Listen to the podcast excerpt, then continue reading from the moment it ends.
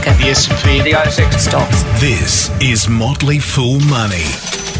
Welcome to Motley Fool Money, the podcast that is back with a vengeance. I'm Scott Phillips, and with me is the straw man himself, Andrew Page. How are you, buddy? I'm very good, mate, and welcome back. I've missed you over the last few weeks. And I have missed you, although hopefully our listeners haven't missed too much because, uh, mate, I've got to thank you again. We did a welter of pre recording of podcasts before we left, or before I left. So, uh, mate, thank you for all the work you put in. Hopefully our listeners have enjoyed the conversations during the break. A bit of a, a bit of a different style, a bit of a different vibe. We kind of did some evergreen content that hopefully was interesting and useful. I'm going to assume so and not ask anybody because, you know, what do they say? Refusal often offends.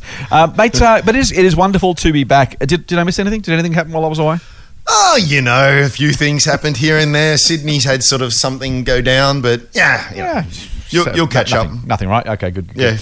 Yeah. uh, mate. Um, it, it is it is wonderful to to be back. I, I'm I'm pretty pleased to be back in the chair and, and back chatting with you, mate. Because one of the highlights of my week.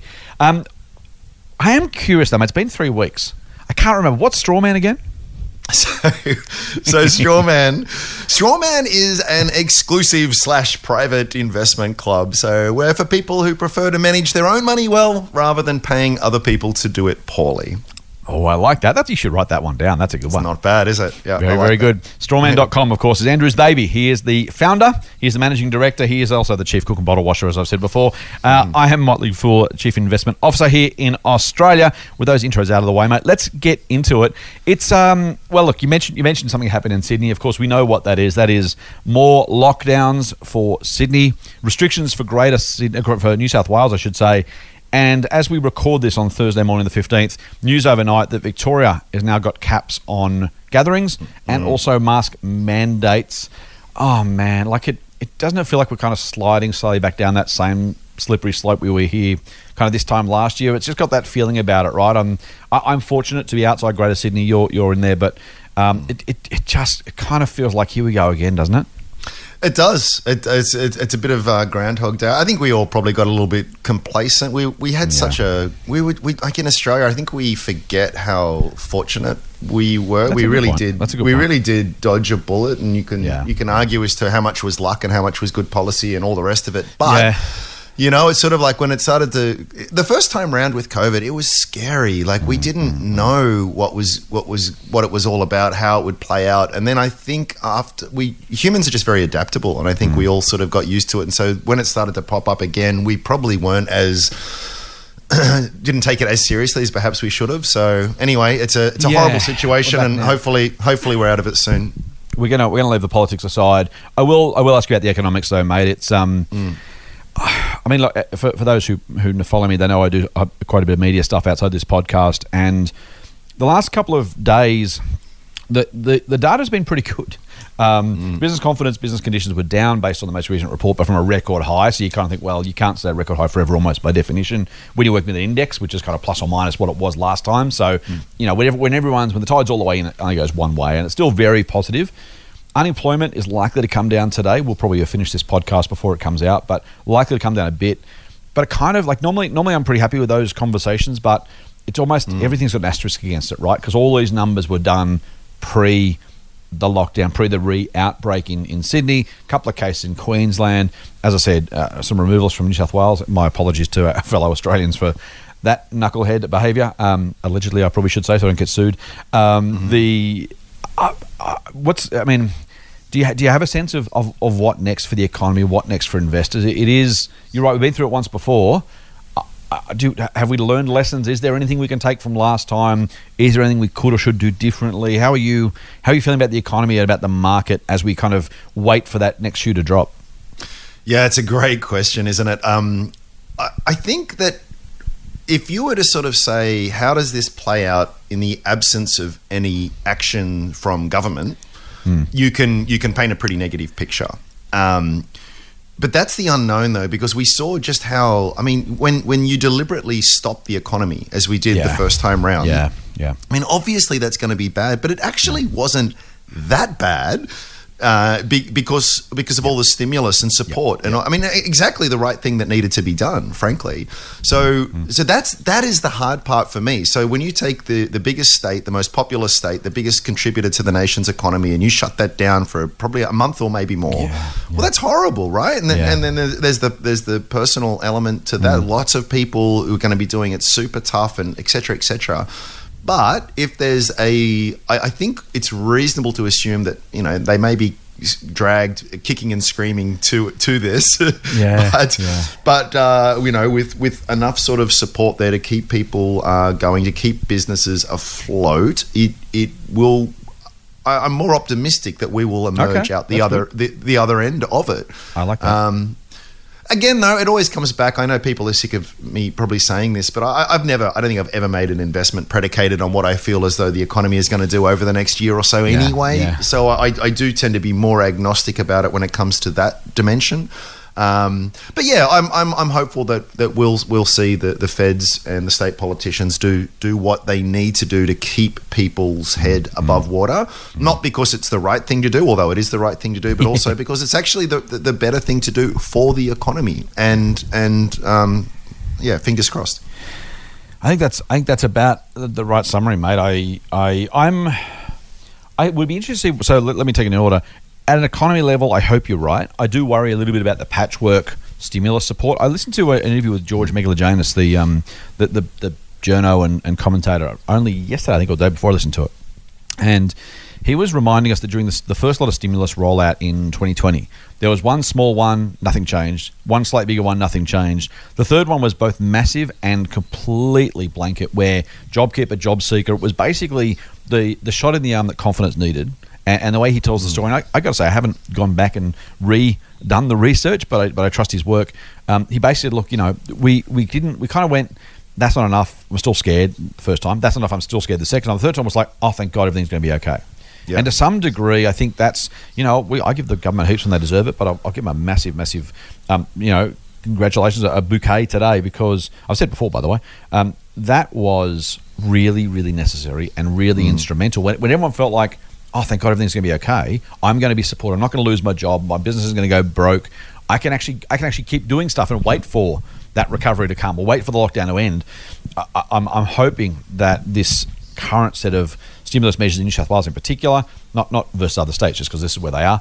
Um, I'm hoping it has the same impact, but I'm a little bit concerned. It's a bit patchworky. It's not really. There's no there's no general sense. If you asked a dozen people on the street what's going on, I don't know if anyone would know specifically. Um, maybe they know something's being done. Maybe that's enough. Maybe the, the echo or the halo from last time is enough. But fingers crossed. Um, so I hope I hope like you we bounce out quickly. As an investor, what I what I will be fascinated in is thinking about so there was really interesting moves last year mm, share price wise and while i don't make investments predicated on these things necessarily the movements can provide opportunities to either buy or sell depending on what's going on and if you think Yeah. back to august september october last year the, the so-called covid stocks went through the roof and then november vaccine announced covid stocks went through the floor um, you ready for a drink kogan drink um, well, yeah, it, it fell. It fell the third in five trading days. So did Zoom in the US, and so you know there, there was some sense that the market. I mean, we shouldn't be surprised, right? It always overreacts, but I but I have to say to some degree, those opportunities. Either to buy or sell may have been things that are worth looking at. I am fascinated to watch how the market responds this time around to what might happen only in the sense that while as you say i don't make an investment based on them so i wouldn't be investing now based on what might happen in three months time i am kind of half i've got half an eye open right for the opportunities that may present themselves either to sell stuff that gets out of control expensive or potentially buy stuff that gets out of control cheap and i, I suppose i if there is a message for our listeners and, and for my own investing i am kind of looking at this and saying i have to remember or, or i'm going to remember to just keep a keep an eye on where the market might get a little, which is what we should always do, right? But where the market could get a little bit, little bit out of control, a little bit, little bit, you know, um, uh, detached from reality, because that might just be the opportunity for many investors. And you've got to have a strong stomach because it will be when everyone else is selling. So you got to you got to jump in and, and hold your nerve. But I wouldn't be surprised if there are some opportunities in the next two or three months on that basis. It- It's an excellent point. Um, one bit of nuance I'll add to that, though, is that don't think that just because something is lower than it was, that it's cheap.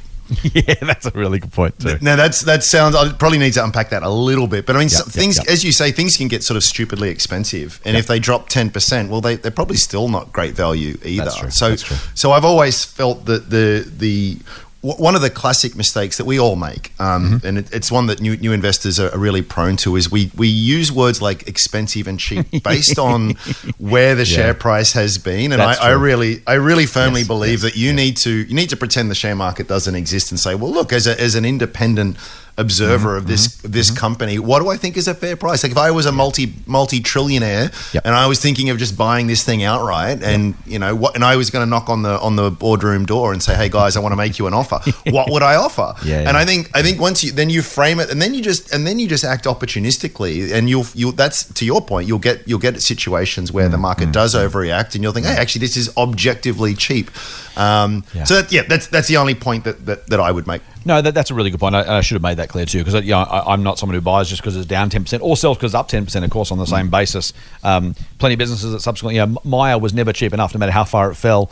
Um, Right. Amazon arguably was never was never you know too expensive to buy, at least over over the first 25 years of its history. And so Yep. I own Amazon shares for the record. Um, but you know, in, in that context, I think you're absolutely right. The, the movements don't matter, but it but it would be potentially the case that if you liked a company and all of a sudden its shares were cheaper, um, then you should like it more, and, and that may be a, a reason to buy. So there is Uh, to- there is totally. yes. Yeah. Can I just add that too? Just what I think sometimes too. What you, you hear, quote unquote, experts and fund managers say this all the time. They'll say, "Oh, I love company X, Y, and Z." Um, but I'm not, I wouldn't buy it. You know, I, I need to see it drop five percent before I buy it. And it just, I, I always feel like throwing something at the TV or something. Like, if this is some wonderful company, and honestly, you're not that. None of us are that Yeah. good. Yeah, where exactly. the we can distinguish between a, a, a, screaming bargain and an overpriced hyped stock is five percent or ten percent. Like yeah, you know, crazy, you, you pick a great company, and you know, as long as you're not paying a stupid price, you'll, you'll probably do pretty pretty well at it. And Yeah. if if ten percent, five percent is the difference between a great and a bad investment, you know, Mm-hmm, come on, mate, that's that's just ridiculous. No, no one, no one is is that good. Yeah, that's absolutely right. In fact, it, it's you know, to the point that uh, let, let me put some numbers around this. If if you think that a share at a dollar is expensive and ninety five cents is cheap, then let me let me tell you, you're probably you're probably missing the point. As you say, no one can be that that close. Um, Right. or, or, or make it. Let, let's bring it even down further. Right. Twenty cents is expensive, but nineteen cents is cheap. Yes, that's, that's the five percent we're talking about. It's like who, who says I, I know so much about this company that Yes. I would buy fill my boots at nineteen cents, but twenty cents? No, no, no, that's too expensive. I mean, it's, Yes. no, that's right. So I will I will happily reinforce that point. Now, when to your original point, when you get these huge dislocations and Mm. Yep. markets fall thirty percent, hello. Now, now we've got something that's probably a bit more material and meaningful, and again, anchored and, and framed appropriately against a, a decent idea of value. Um, but yeah, yeah, let's let's let's let's keep things in perspective, people. Yeah, and it, it's also uh, I'll, flog this dead horse one more time, and then you'll probably do it one more time, then I'll probably do it one more time, and eventually we'll move off the topic. But uh, And you know, another thing. yeah, exactly. Let, let, us let's look at Zoom, right? So, uh, just to pick an example, I don't, I don't own. Um, you know, if it fell from 100 to 70, that doesn't even necessarily still make it worth buying, right? So the 30 percent, Yeah. it's not that price, but makes my life easier. Yep. You know, if, if, if it's worth 30, as you said, don't buy it just because it falls from 100 to 70, right? Yeah. On the other hand, if you liked it at 100, if you own some at 100 or you're going to buy some at 100, and then you're given a 30% discount, it's the old, the old you know, buying steak or jeans at the supermarket or the, or the shop. It's like, Mm. you know, if, if it was worth that price, you're like, you know what, I'm going to I'm gonna buy some steak. 20, 20 bucks a kilo is okay to play, buy, buy steak for, whatever the price is. Mm. I should know. And also, if it's like, it's a $14, like, oh, yeah, of course I will then. Yeah, You know, that, that's, yeah, it's yeah. even- it's even more value. I think that's that's the key one here. So don't, as you said, don't buy or sell just because it's fallen. Um, and even if the falls are big, even if it's thirty percent, you know, I said Myer, Oh, AMP is a great example. Has fallen 90, 89 percent, I think, in ten or fifteen years. Right. At no point, even through that period, and by the way, ninety percent is a lot, but that fell multiple versions of ten percent, then ten percent, Yeah. then ten percent, then uh, thirty percent, thirty percent, thirty percent. Yeah. Because Yeah. always a you know a, a, a smaller number. That was never worth, never, never worth buying. And so, you know, we're not saying again to your point, e- even if they are big falls, don't necessarily buy it. But if you like it at a price, Mm. then you should like it even more at a lower price if you're offered it. And again, as, as I said on the flip side, if, if Zoom was worth 100 and it goes to 200 because people get excited about COVID stocks, Mm. and you kind of go, well, I'm not going to pay 200 bucks for Zoom. That's crazy. Then again, Mm. a time to think about it and maybe sell. Yeah. Yep. Well said. Mate, um, speaking of speaking of sort of changes to things, it was interesting to me this week. You know, I'm a bit of a macro watcher, and while it doesn't make all that much difference, some of these things I think I said before do make an unusual amount of difference because we are in really strange times. interest rates in particular, we've never had rates so low, and Hmm. whether we're talking property or shares, discount rates to use the jargon, or just just valuations generally. We know that lower rates should mean higher share prices. Higher rates should mean lower share prices. By the way, the algebra works. Um, If you don't, if you don't have a background in that, just trust us on this one. But um, broadly, the idea is if you can get a higher return somewhere else, it makes the return from shares, mm, you know, less relatively attractive, and, and therefore should reduce demand for those shares. That's the that's the simplest way to explain it. Yep. The Reserve Bank of New Zealand this week decided to start winding back some of its stimulus measures. And I'm not sure it's the first central bank to do so. It may be. It's certainly the closest central bank to do so in a situation where there are many, many differences between the New Zealand and Australian economy, but it's not all that different either. Hmm. They're kind of saying the emergency's over. We're going to have to start to get back to normal at some point. Now, they're not raising rates yet. This is some of these hmm. bond buying stuff that the RBA is also doing it just you know, inflation in the US is at a 13 year high. Reserve Bank of New Zealand has done to wind back some stimulus. I don't want to get into the predicting the RBA game necessarily, um, but as investors, again, think about the share prices that we should pay, the cost of debt for some of the companies that we own, for example. Um, we'll talk about Sydney Airport in a minute, but it, it is basically a, a loan with an airport attached. Um, you know, when when the cost of servicing that debt moves at all, let alone meaningfully, it really changes the investment merits of some of these companies. So, uh, well, I don't. I, every fibre in my being says, "Who cares about interest rates? Don't worry, just invest in great companies," and that still remains true. It does feel like we're in slightly different territory than we were because of these outsized impacts that rate changes will have. Um, so, I guess first thing, do you agree with that? But secondly, if you do, assume you do, or at least it's, it's somewhat important. The RBNZ stuff, I don't know, mate. It, it, it feels like we're being drawn inexorably to rate increases at some point, and maybe that's not news, but in a world where there's still plenty of people saying rates won't go up forever or don't worry about it, I- it feels like we should be at least a little bit mindful and maybe starting to factor that in. Yeah, yeah, I think so. I think this has sort of been the the major theme, the major macro theme for a while now. Yeah. and we're starting to sort of see, as you say, the RBNZ. It's an interesting signal. So it's it's not new, but it is it is the the big thing that I think everyone is sort of got an eye on. Um, having said that. a lot of people talking about it, but it doesn't seem to have really been factored in in any great way. So, um, I, I don't know if you read Ross Gittins. Um, I do. I love. Ross. He's great. He wrote a really good article about it, pretty, pretty much criticizing what we're doing right now, which which is procrastinating on or prognosticating Yeah, on yeah. on on interest rates and the you know the financial media and financial punditry love to sort of talk about it till till the end of days, and you know really um, uh, most forecasts sort of tend to be wrong, and even when they're Mm-hmm. right, they're often way too early type thing. And so I am I am I think I think you made a really good point with with all of that. So Mm. I don't. And I know you're not saying otherwise, but it's not it's not something that I am I am is forcing any great Yeah. change of behavior for me. But you're right; thing, it's the thing to watch. I, I, I, I love Ross Gittins. He's a, he's a the man. The man is a guru. Um, He's a legend. Mm. If you honestly, listeners, if you want to learn more about the economy and the way the machine works, Ross should be required reading. He literally, I've, I've read him since high school, and Yeah, I've been doing this for a very long time now. I have much less hair than I used to. You don't, but I do. Um, and he still, I- I learned something. It reinforces a point. It opens my eyes to something. He's a really, really great writer. Just literally Mm. to, to read. So do that. I, I- so I'm, I'm going to say I agree with all that, except I am reminded of Buffett's point. Um, do we have to drink for Buffett? Hopefully not, because that'll be I'll go into the table into the podcast. Um, of of kind of this time last year, maybe it was, maybe it was, mm, I don't know, maybe it was 2019. Anyway, Buffett said famously, "Stocks are cheap if interest rates stay this low." Mm. Now, the if mm. was important, and mm. frankly, he whiffed the COVID, you know, opportunity. They were buying nothing during March, April, May last year when sh- when shares were objectively, if not cheap, cheaper than they were and cheaper than they are now. So there was a chance to buy stuff a whole lot cheaper, and he missed it. Now I'm not going to um, I'm not going to bag him for it. Buffett's way smarter and more capable than me, but he made even he made that point. You know, if rates stay low, shares are cheap. It was that very clear point that rate the, the rate matters, right? And so Yeah. maybe we can't prognosticate, maybe we can't ever guess. But also, if if, if we're in a situation where let, let's let's be extreme, if rates are four percent in three years' time, hmm. we are going to that, that is going to impact on share prices. It's going to impact on hmm. company balance sheets and, and P and Ls. And I'm I'm personally, I think I'm paying a lot more attention to debt levels that our companies have because the cost of that will meaningfully change. And Yep. you don't have to go broke doing that, right? If the cost of your debt goes up by 25%, right?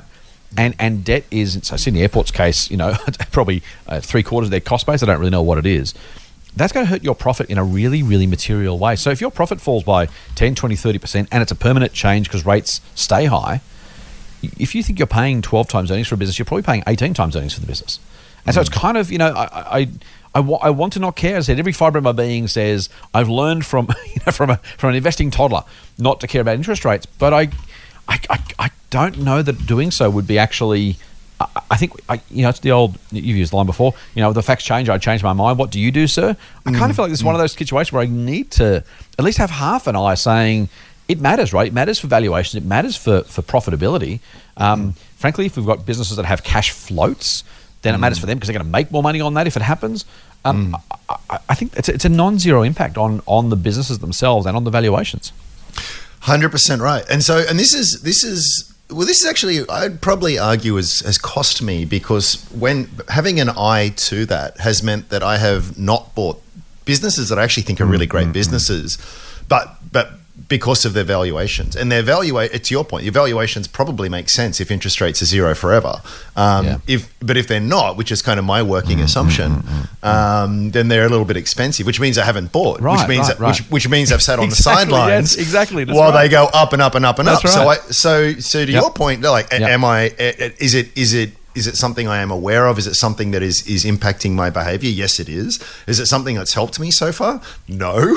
Hmm. um, uh, but having said that, I, I'm, I'm kind of comfortable with that. I, I can't I can't anticipate or, or or know what what the market is going to do and what Yeah. valuation. But I can sort of say, well, for me, mm-hmm. I'm not comfortable paying prices on assumptions that I don't think are reasonable. Now that, that means that I go through a, a you know a period of underperformance. I'm cool with that because I think as any any good investor should do, you need to have a very keen eye on the downside as well. Yeah. So it's yes, it's disappointing. I mean, I, you know, it's always like, oh, if I picked last week's lotto numbers, I'd have sixty million dollars today. It was like, yeah, you, you, you did, but it doesn't mean you should have bought hundred thousand dollars worth of lotto tickets. Yeah, So you- someone you- won. Yeah, yeah, yeah. yeah, so you got to you got to look at, at the, um, the, the that mm, case mm, as mm. well. So.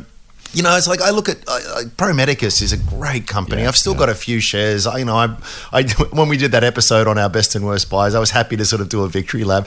That thing is almost sixty bucks a share, right? I'll Right, put this right, in right. context. That is something like one hundred times sales. This is a six Oof. billion dollar company, Yeah, six with a B. last last year, they'll, they'll they'll grow they'll grow probably their top line will probably grow ten or twenty percent this year. It's a great business, um, but they made fifty million in sales last year. Now, Yeah, yeah.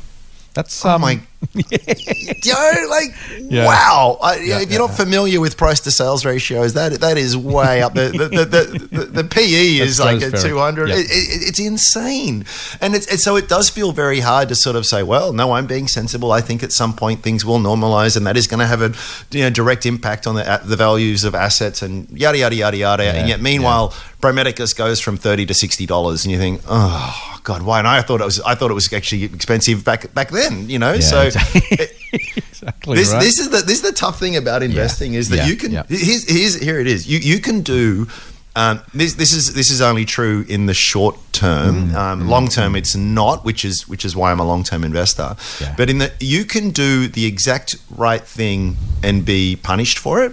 Yeah. Um, and you can do the exact wrong thing and be rewarded That's for it. right. Yeah. And and so it's very hard, investing, right? Yeah, yeah. isn't it? It's Yeah, like you sort of you see to see some people out there, and they're doing the stupidest of stupid things that nine times out of ten will lead to disaster, and yet you know they're they're just they're making it rain in terms of cash, and you feel as though you're doing everything that's sensible, prudent, and and Yeah, and yeah. conservative, and you're just sort of being left behind for periods. The good news is is that that, that always does wash out over time because there is a financial gravity that goes towards that's true, that's true. you know um, uh, what is what is sensible. But I, I, I make the, I make the point because we can say all of these things, but there, there will be people listening that goes, well, yeah, yeah, but what about this? And Yeah. it's a really good point, and it's it's why it's why I don't trade or do short term investing because how do you how do you how do you account for this this Yeah, kind of yeah, stuff which happens that's all right, the time right. once once all of these sort of like weird things sort of pass there'll be some other Mm-hmm. weird thing that's sort of dominating this the, so it's it's I just I just make Yeah. the point it, it, it Yeah, can be it yeah. can be frustrating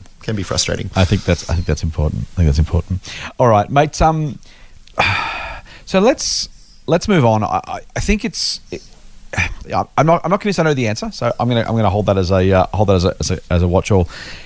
Let's go back to let's go back to COVID for a second. I have had quite a few people ask me in the last couple of mm, days, probably yes, since I've been back to this week, um, the the inevitable question, maybe the inevitable expectation, or maybe not, what we talked about before, is should we be preparing for a spate of profit warnings? Mm. COVID lockdowns, spending, travel, tourism. Uh, it is going to dislocate things for a little bit of time. Mm. I, will I'll go first in this one. I've said mm. to people, I'm not expecting profit warnings per se, but I am expecting a huge reduction in the number of, uh, uh sorry, a huge increase in the number of companies who are withdrawing guidance altogether.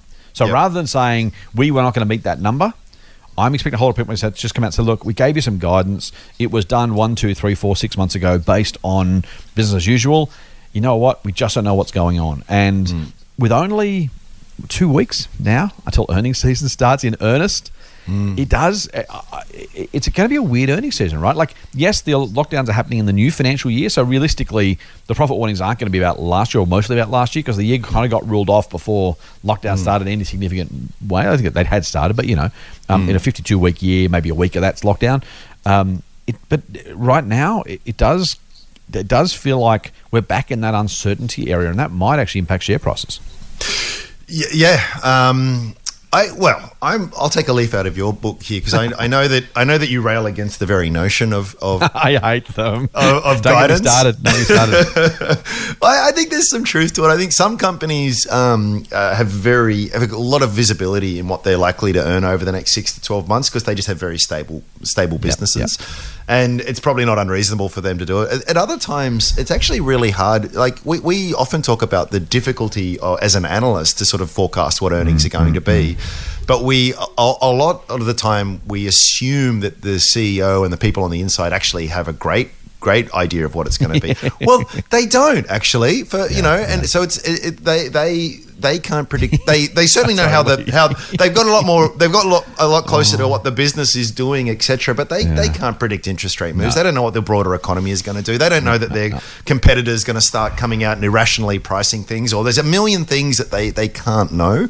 So and and that's why that is why you often do see people changing guidance all the time from the company itself and from analysts all because it's just it's just always it's a moving feast. Um, yeah, yeah. So to your initial question, should we prepare for profit warnings? I would say yes, even under normal, whatever normal is. I would right, say yes right, right. under normal circumstances. But yeah, most most definitely. And um, it's a good reminder to always take it with a pinch of salt yeah. when when people do have guidance out there, and more to look at the sort of the the qualitative aspects of that guidance. What's that based on? What are the what's the company broadly sort of thinking, and not to get too anchored on on it on it specifically. But mm. yeah, I I, th- I, think that's well that's what we saw last year, right? We saw a lot of a lot of companies come out and say actually we're not only we're retracting guidance and we're not going to issue it anymore because it's it's too hard, and that was the exact exact right thing to do.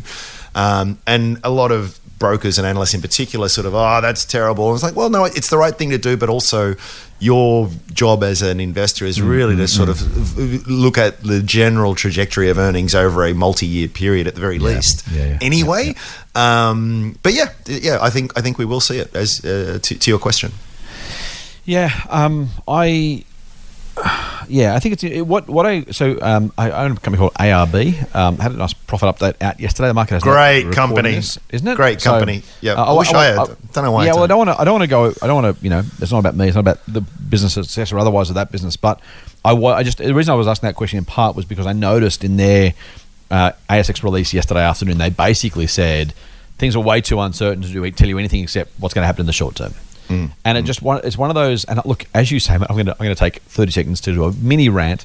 Um, because you know I, companies can't know what's happening next, right? At best, they can mm. extrapolate an. So, so if you've got an order book, if you have a, if you're a business that's lucky enough to have 12 months worth of work contracted, of course, you know how much you're going to do roughly, or at least a minimum level, right? Assuming those contracts don't get cancelled. And by the way, mm. they still could, so bear that in mind.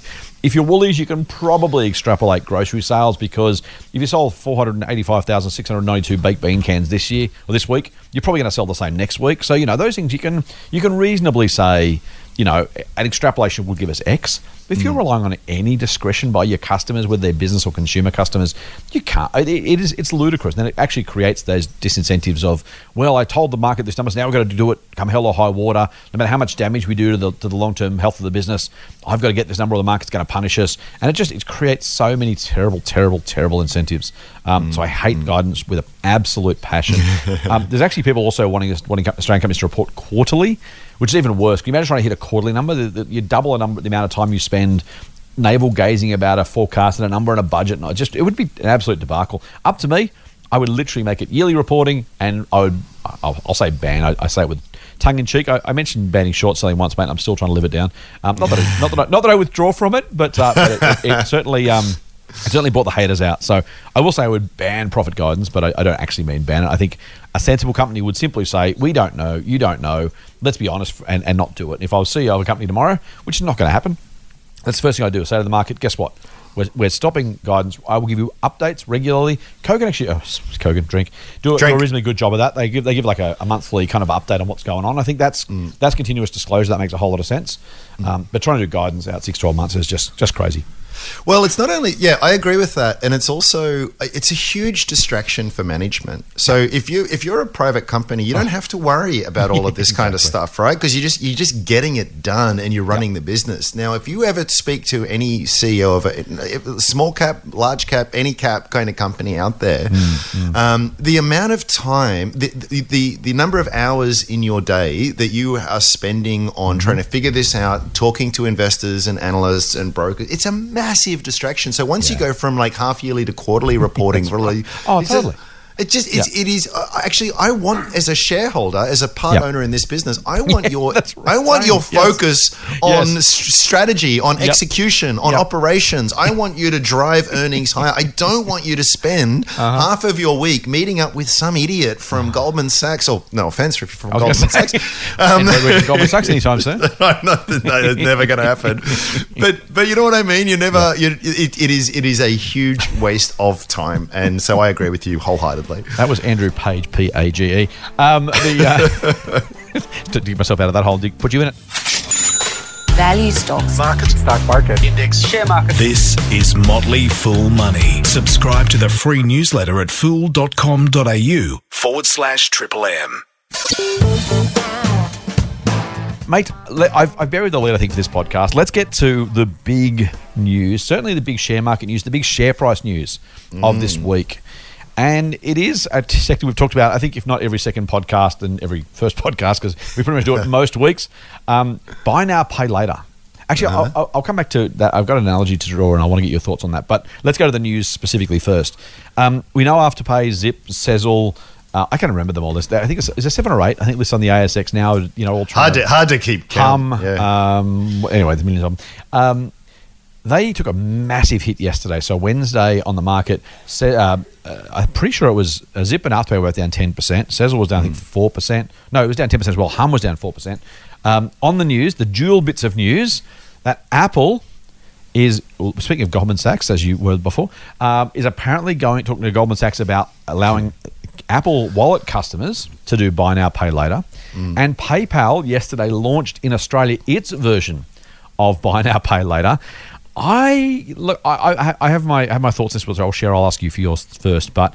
I don't know if you could if you could have two scarier potential competitors in the payment space than Apple, uh, which has a, you know a, a remarkable uh, should we say fandom amongst its its users, Yeah. um, and PayPal, which is just an absolute behemoth and continues to grow at stupidly fast rates, even what 15 years after it was launched. How many? years? Probably longer now. Um, uh, man, I, if if you're saying to me, look, you're in a business and you're going to have businesses, you know, companies, competitors, the likes of Apple and PayPal, start to compete in your category. Man, I'm not surprised share price fell 10% yesterday. Like that's these are not nothing. But is it enough? Put your put your um. I will ask you to put your forecasters hat on just for a laugh, and, and I know you won't do an actual forecast, but look look forward for me and say you've now got a category that's already remarkably saturated. Afterpay's doing a spectacular job, by the way, and is Zip of, of growing regardless of the saturation. But you got two of the big boys of the of the business entering your category. Are you worried? Are you scared? If you're a shareholder, do you think twice? Uh, is it all much ado about nothing? How do you think about this one? Yeah, so it's, a, it's an excellent question. Um, I, I've got to say it's the most least surprising bit of news ever. Oh, yeah. you know, like Oh, oh, wow, there's someone in, and credit to Afterpay inventing this category. Um, But you know, there's nothing that attracts competition like success um, in, a, in a fair and open capitalist society. so it's it's sort of like you know when when people see them making squillions, everyone gets Right. in on a, in on the act. So the fact that PayPal, Apple, uh, Commonwealth Bank, others are all doing it is, is is not surprising. Yep. Um, uh, I I actually posted a note to to Strawman yesterday saying that like the, the competition is a fact of life for almost every company, and those that don't have competition are highly regulated monopolies anyway. Or, or there's competition coming, right? That's the other Or thing. there's or there's competition that, that, that's coming. So to, yeah, to yeah. sort of to sort of point to the fact that there's competition out there is not a bear case that, that in and of itself holds any water. But having said that, you are now talking about two of the largest tech giants in the world. These guys have very, very deep products. They have huge development resources, incredible reach, powerful brands, massive networks. And here's the other thing potentially happy to uh, accept much lower margins, right? Um, Yeah, yeah, yeah. So they they can they can put put out a product that um, is Mm-hmm. is just as good. Um, but is much cheaper to either the retailers or to uh, customers Mm-hmm. themselves. Um, here's the other thing: these businesses also enjoy a much lower what's called a cost of capital, Mm-hmm. um, just by virtue of their size and stability and strength and that as well. So they they can take lower margins, not just because they're happy to take lower margins, although they probably Mm-hmm. are, but also because they can still they can take lower they can have lower uh, prices, lower costs, and still remain profitable than, Yeah, than other right. companies. right, right. So so this is this is I, I think it is a big deal. I, I'm on the record as saying that Mm, look. Afterpay's done Strawman wonderfully well. We added it to our index at five dollars back in 2018. It's been a 20 bagger for us. It's Yeah, been right. great. Um, but but it comes to this point again. Do I think I, I was on Ausbiz the, in February saying I actually think it's it's a great company. I, I, I think mm. they've they credit where it's due, but it is priced for perfection and then some. And when with PayPal, Apple, CBA, every other person getting in on the act, I don't think that we it is it is sensible to forecast unfettered, unbroken. Um, unbridled growth for the next ten years. It's it's Hmm. it's not going to be that easy, and you need to sort of factor that in. So I think great company, yes. Is it expensive? Really, really expensive, particularly in light of, of all of these new people entering the space. Now, this might be this might the one final point I'll make is is that maybe it wouldn't bother me too much if there were huge what you call switching costs, or Right, I like to call yeah. a trapdoor moat. You know, it's very hard. Yeah, For me, if I if I'm a yeah, business, anyone who's got a business out there has got all their books on 0 Mm-hmm. Zero could jack up the price thirty percent tomorrow, and you're not gonna you're gonna kick and scream and complain, but you're not gonna change because it's just a pain in the Yeah, ass to yeah. change. It's really difficult. If you're someone who, who just has to download a different app on your phone, or maybe you've already got the app on your phone, in the case of Apple or PayPal. And and you can put your payments through that. There's no switching cost there. Yeah, yeah. Um, if you're a retailer and Yep. you can say, well, yeah, I offer Afterpay, but I also offer Zip, and I'll, I'm also happy to accept PayPal. Anything that's going to increase my sales, I will I will enable and offer that to my customers. So I, I think that there's there's the fact that there isn't a very strong moat in terms of switching costs there um, means that that yeah, this is this is going to I think make a lot of people look at these valuations and think, mm, you know. And again, I'll, I'll still say that I think Afterpay is a bigger, more profitable company in five years than it is today. No question. Interesting. Uh, Do you pay yeah. today's price? Do you are you No. a buyer at today's price? Right. No, because today's price assumes a rate of growth that I don't think is reasonable, particularly in light of these new entrants. So what do you do? Do you sell to put you on the spot?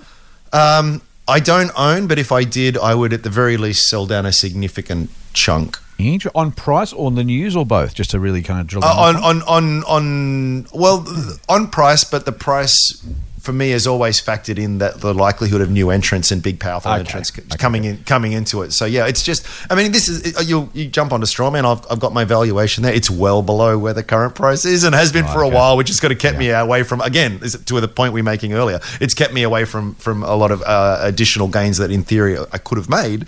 Um, but yeah, I just I don't I'm not comfortable looking at a business and saying yes they will they will continue to grow at these rates uh, forever and a day without any hiccup along the way. I just I there's margin of safety are the three most important words in investing. And when you're looking at a lot of these companies, there is no margin of safety. It makes sense if everything goes exactly their way. And I don't know if that's a sensible thing to assume. I think What that's think? really. I think it's a really good point. I um. Oh, look, I completely agree. I. look, I'm not, I'm not, so I'm not a bleeding edge investor, right? And I've got to say, whenever we have these conversations, I, I, you and I both are on Ausbiz, the business channel, from time to time, and we're asked to give our views on stocks. And I, and I generally, at least once during the, each episode, say something to the effect of, it, it's it's a portfolio question, not an individual stock question, right? So, am I sure that any stock is going to go up, you know, beat the market over the next 20 years? No, absolutely not. I have, I have views on which ones might. I know that I'll be wrong sometimes, and so overall, I'm trying to compile a portfolio that hopefully beats the market, and that's that's the strawman idea. It's the idea of our services at Motley Fool. Um, that that's kind of what we're doing, right? So to some degree, you know, I, I'm not a, I'm not a super high growth investor. I'm not looking for you know bleeding edge companies, and I've said for a while, Afterpay's market cap, mate, is a quarter of American Express. Yeah. And and it's not to say Afterpay can't put it. Yeah, maybe Amex goes broke. Maybe Afterpay is bigger than Visa at some point. Um, maybe this is the new future. but I but I really do I really do think that in that context, it's harder to comfortably, confidently buy a company that's a quarter the size of Amex, given how super, super, super early in its journey it is, how many risks in terms of competition. Amex is a proven stayer. Seen off diners, seen off Bankcard here in Australia, uh, and I'm not saying Amex is the best business out there. I think Visa and Mastercard are better, but they're also bigger. Um, the question is, you know, is is Afterpay really worth a quarter of the value of Amex? Maybe. I, I don't. I don't. I don't see. it. I don't think so. So to me, I, I completely agree with you. I think people are getting too carried away. It doesn't mean it can't do well. Just if you're asked to assign probabilities from the current price, I don't think it's probable that you get a, a stonking return from here over the long term. Now, as you say, maybe shares go anywhere in the short term. They will go anywhere in the short term. Maybe it goes 200 before it goes to 50. Maybe it goes 50 before it goes to 200. Um, I'm not going to. I'm not going to cry or take victory laps if it goes either way. But I, I would be a little bit concerned. I I, I think so. Uh, now let me talk the other side of my mouth because what I've said a few times about this this new buy now pay later from both Apple and from Afterpay is we know from history that just building a better mousetrap is not enough. You know, the build it and they will come does not happen. So after, so let's. I I own shares in PayPal, by the way.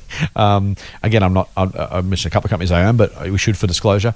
Um, the PayPal product is is is is rationally, reasonably, logically a better product. It has no late fees for consumers. It has lower um, merchant fees for retailers who are using the product. If you're a consumer, you should say, I'll use PayPal because there's no chance of a late fee. Why wouldn't I? It costs me no mm. more and I mm. might save on late fee. Where's there's, there's no downside to using PayPal and there's only upside. If mm. you're a, if you're a retailer, you're saying, well, hang on, I don't want to pay Afterpay's fees. I'll pay PayPal's lower fees. Thanks very much. So on both in both cases, this is a much better product. But and here's the big but. That's not enough. You know, I've said before, Beta Betamax was a better video format for, according to the experts than VHS. I'm dating myself here. Blu-ray and high definition DVD fought the, the format wars as well. Mm. It- you know, life is littered with better in air quotes products that the experts prefer that would never got traction for a million different reasons. Mm. And and I think you know it's one thing to say PayPal's is better. I assume Apple's. I don't know if it's going to be better or not. I assume it would be um, than, than Afterpay's in terms of the cost for consumers and for retailers. Mm. But I'm not exactly convinced that consumers are prepared to say, you know, I'm going to throw my Afterpay account out. I'll use PayPal instead. You know, how likely is that if they don't get retailer support, customer support? And this is the problem when you're when you're not the innovator, when you're the when you're the stalwart player trying to respond. It's really really hard to disrupt your own business model enough to make it work. PayPal disrupted cash. It disrupted Visa back in the day, but mm. now it's the incumbent. How how much margin is it prepared to lose? How much money is it prepared to invest? How cool can it actually be? It was the cool kid. Afterpay's mm. now the cool kid. And don't mm. don't overlook that. This is this is millennial territory here. And they go, Afterpay, love it. That's great. Why would I use PayPal? Well, it's better. Well, it might be, but I don't really want to. You know that. So for me, that's the that's the one thing. Second thing, or last thing I'll say about it is, I think the much much much bigger threat. It may never happen, but I think the the risk, if you like, for the for the much bigger threat is actually the potential um, for what I think. If I was a bank today, I would offer buy now pay later as a standard feature on a transaction account because the cost of debt is zero. The cost of cash is mm. zero, effectively, mm. right? If I'm CBA, I'm playing with Klarna. I've got a market share, uh, you know, share of Klarna. Maybe I'll launch my own CBA, buy now, pay later. You know what I would do if I was CBA, and, and they mm. might be reasons they wouldn't want to. I would literally say to our customers, if you sign up for the Commonwealth Bank Pay Later transaction account, you can for five dollars a month, whatever it is, every single expense on this account, I will hold in in effectively escrow, and I will allocate that over four weeks or four fortnights or whatever they want to do mm. to your account. Yeah. I, I, I would literally turn your savings account into a buy now, pay later account. Mm. Uh, It just, it, it- there's, no, there's no reason not to do it. It'll keep your customers. It'll get customers from other banks because they'll rush to it. And guess mm. what? As we've said many, many times, man, I don't know the source of this quote, but there's a, a line. I, I'm pretty sure I didn't invent it. Maybe I did. In which case, I'm a genius. But you know, when your when your product becomes someone else's feature, you're in trouble. That's not yours. Yeah, when the digital Yeah. camera become no exactly when when digital camera, you know, I've never been able to find it. I've googled it a dozen times to try and actually cite the quote.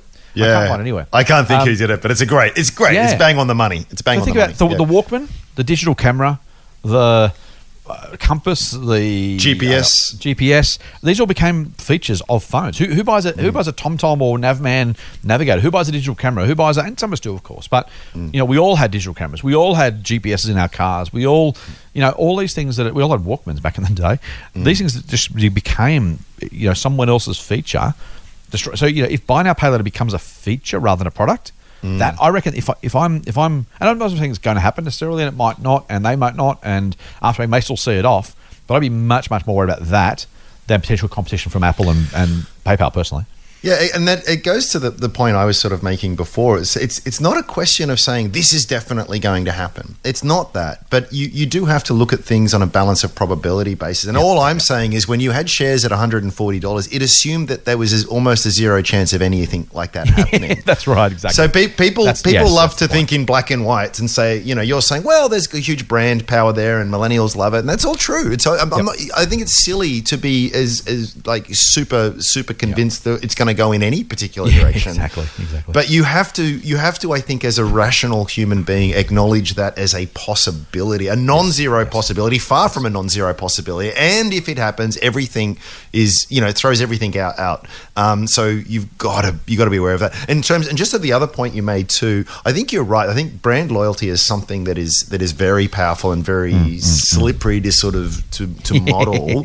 Yeah. But what what I would say is is that they Afterpay's growth has been a, a, a result of just, just entering a market and then dominating it. Now they've still got lots of markets they're yet to enter into where they don't have that Mm-hmm. loyalty and they don't have that fan base. And so that so these new products from global companies that are in literally every geography and market around the world. Yeah. So they might maybe maybe PayPal doesn't disrupt it in Australia where there's just a very strong fan base, but Mm-hmm. but maybe it does in parts of Europe where they don't have a strong foothold yet. So anyway, again, I I I, I know that a lot of people love it. I know that a lot of people Yep. have done extremely well out of it. I congratulate you, um, uh, but I just I would just urge put a pin in this. Just just be mindful that things would everything has to go perfectly well at this point for you to get a, an attractive return. I will resist the urge to add. I'll move on, mate. Um, let's let's. So uh, speaking of that, excuse me, and speaking of speaking of disruption, there's a whole lot of. I, I kind of there's this one big topic. I'm going to try. And, I'm going to try and pass out a little bit. Try and try and get it right. Um, the, the buy now pay later space is fascinating. It's growing fast. It is super super super saturated with potential would be competitors from here and overseas. I want to say there's at least six or eight players on the ASX alone. There's more being listed uh, or wanting to be listed. There's plenty of overseas players. This is a really, really, you know, really super concentrated area. Everyone wants their wants their two bob, and so this is a story of, as you say, Afterpay invented a category which I think is just phenomenal. Whether or not this the share price goes up or down from this particular point is not really. Well, it doesn't matter to me because I don't own the shares. But what I, what I what I don't want to lose for for everyone's sake is the amazing uh, uh, phenomenon that Afterpay have literally in the face of Visa, MasterCard, Amex, PayPal, Apple Wallet, Google Pay, Cash, have literally invented a payment, you know, style process concept global. And, and that is, you know, maybe they don't win, but it's a remarkable Australian success story. So there's that. Yes. Um, and plenty of other businesses are following fast to try and get part of this business. And some of those businesses, like PayPal, are, as I said, the innovator, disruptor turned fast follower, trying to make sure they don't get cut out of the whole process. Which is what they, I mean, you know, part of them I'm sure want to grow for this. The other part is saying, guys, we've got to do something because if, if this takes off and we're not there, man, who's going to remember PayPal in 10 years' time? We will hmm. literally be swamped by the wallets from the, the, the phone makers plus after, buy now, pay later, plus credit cards. Where's PayPal sit, right? So they've hmm. got to get in this game. So you've got this combination of, of fast following and, and innovation. And I guess uh, I'll, turn, I'll turn this in a couple of ways. The first I want to talk about is Aldi, who are not a listed company and not the world's most exciting category, groceries. But they have effectively, from being the innovator and leader and disruptor, they were the first to this small format, own brand, cheap price, special deals. I mean, they've got some serious customer love, right? Among, among the small portion of us who, who shop there regularly. They, they were the innovator. They were the disruptor. They made Woolies and Coles reassess their private label strategies, their pricing, their, competi- their, their competitive kind of positioning in the market. Um, And yet, fast forward to 2021, Aldi are opening versions of Coles local, I think they call it, Woolies Metro, these hmm. super small format, kind of CBD and transit location stores.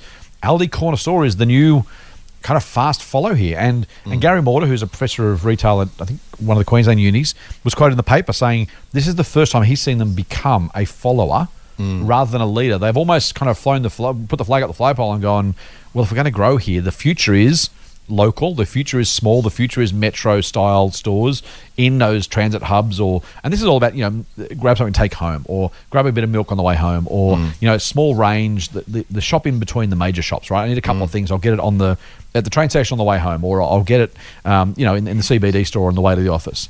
Those those are the new those are the new stores, and I, I guess to some degree, this is Aldi almost doing the doing a PayPal or PayPal's doing an Aldi in trying to be that fast follower. Mm. I'm not sure. I'm not sure I have a, a strong view on this one, mate. But I I'm curious as to your general thoughts. If you want to talk about Aldi and, and Woolies and Coles, feel free. But as an investor, the the the value or otherwise, the watchouts or the opportunities that come with innovation, disruption versus fast follow. Do you have a, a thought about how you invest or how our listeners might invest, or just simply what's good, bad, and indifferent about that style of strategy?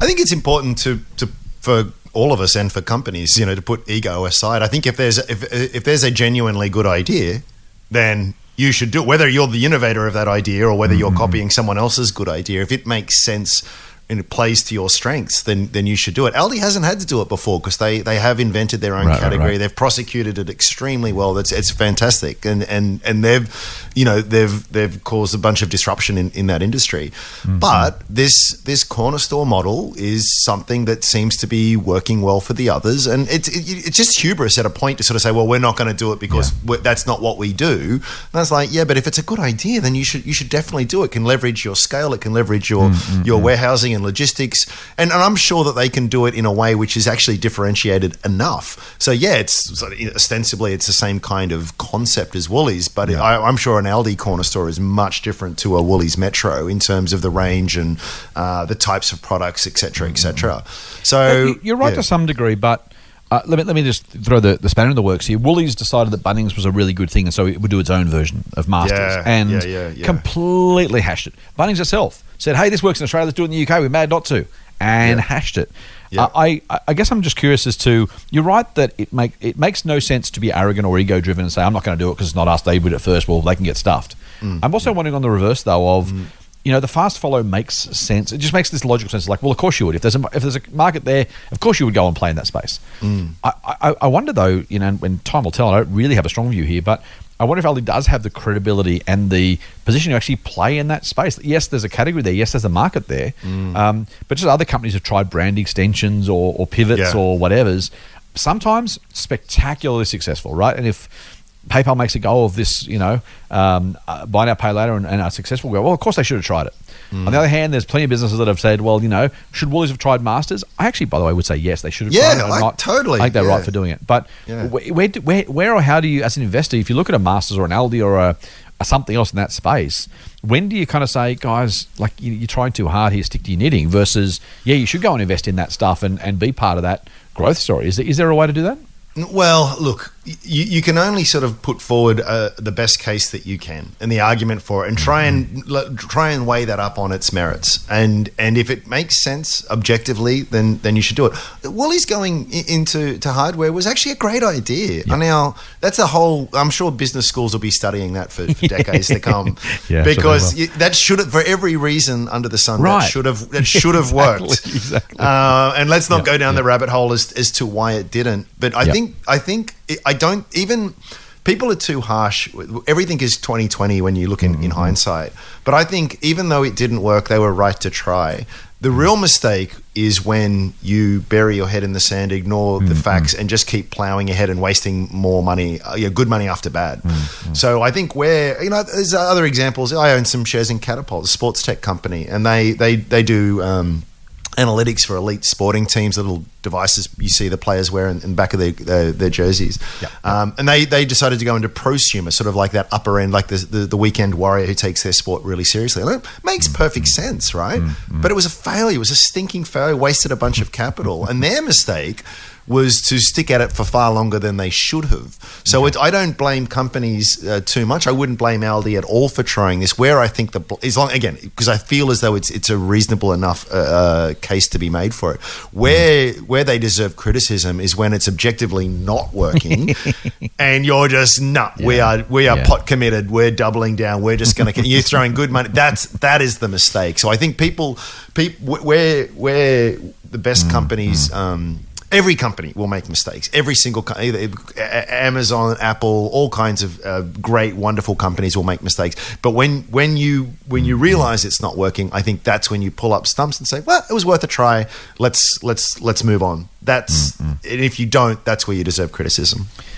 I like it. I like it, mate. Um, let's finish off with uh, just a, a quick tour into mergers and acquisitions land because this kind of covers a whole lot of of of territory, and I.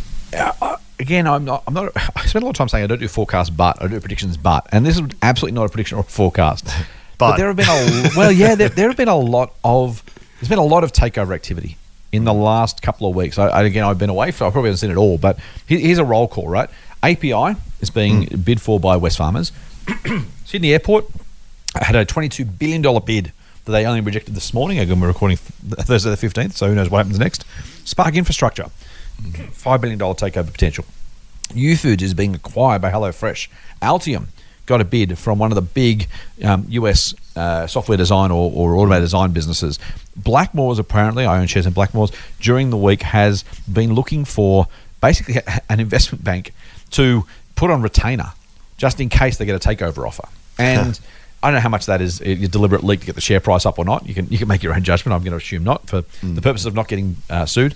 Um, but but either way, maybe there's activity, maybe there's not. The share price jumped yesterday on the news, so maybe the mm. market liked the like the like the idea. Mm.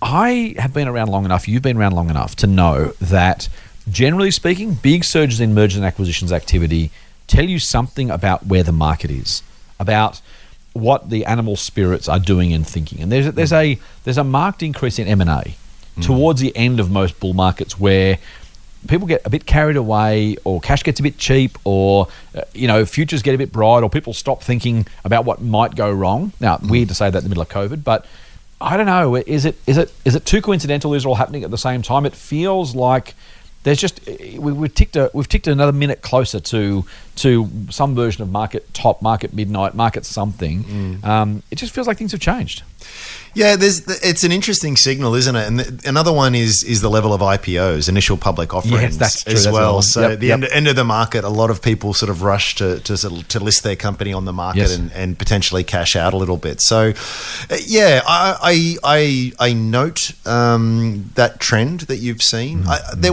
I want to say there was probably a, even a year or so ago there was another sort of spate of of this kind of stuff. So it, it can there's mm-hmm. plenty of false positives on this as well. So I would never. I think where where people go wrong is they sort of look for look for a reason for the next correction and sell all the way out. And we've talked mm-hmm. before how that really tends to harm you longer term. So I wouldn't Yeah. I wouldn't it doesn't prompt me to do anything particularly different. But yes, Yep. I, I totally hear what you're saying. It, it is it is it is something that makes you think that we are closer to the end than than the beginning.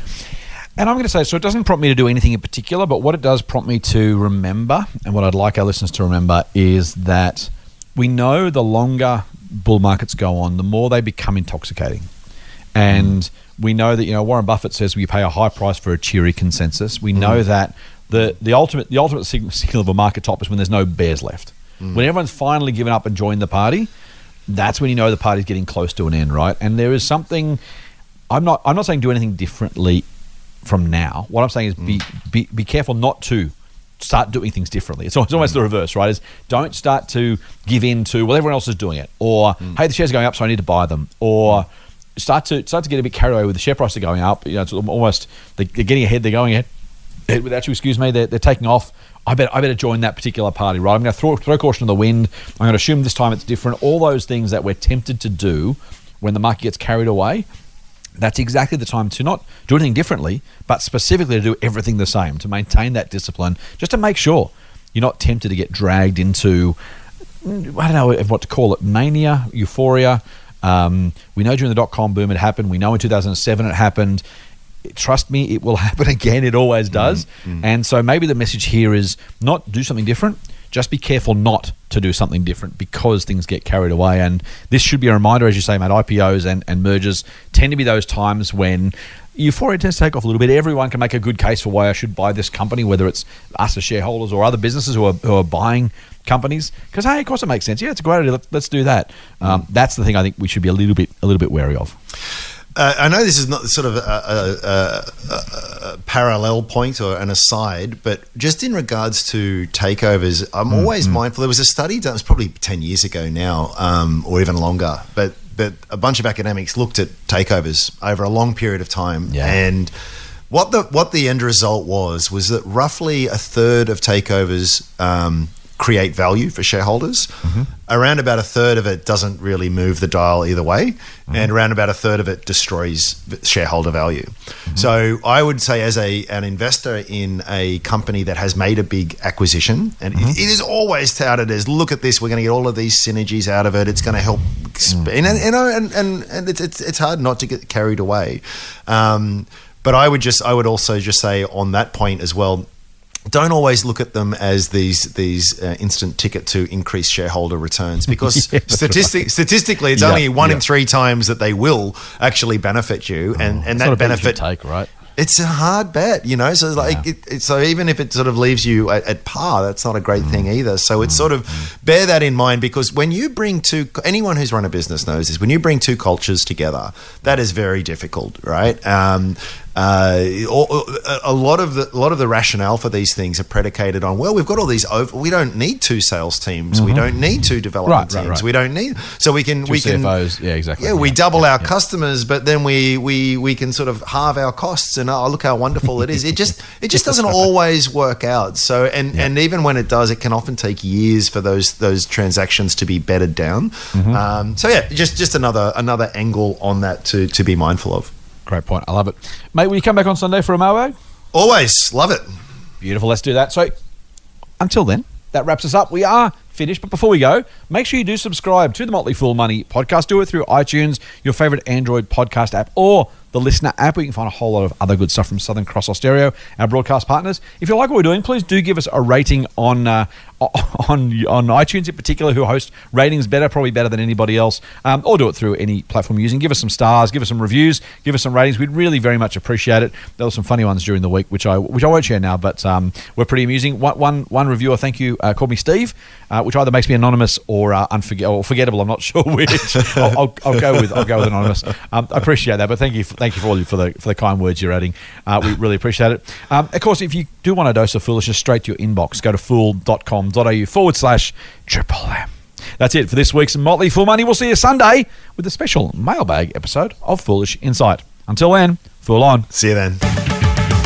The Motley Fool and people appearing in this program may have positions in the companies mentioned. General advice only. Please speak to your financial professional to understand how it may pertain to your situation. Subscribe to the free newsletter at fool.com.au forward slash triple M. The Motley Fool operates under Financial Services License 400691.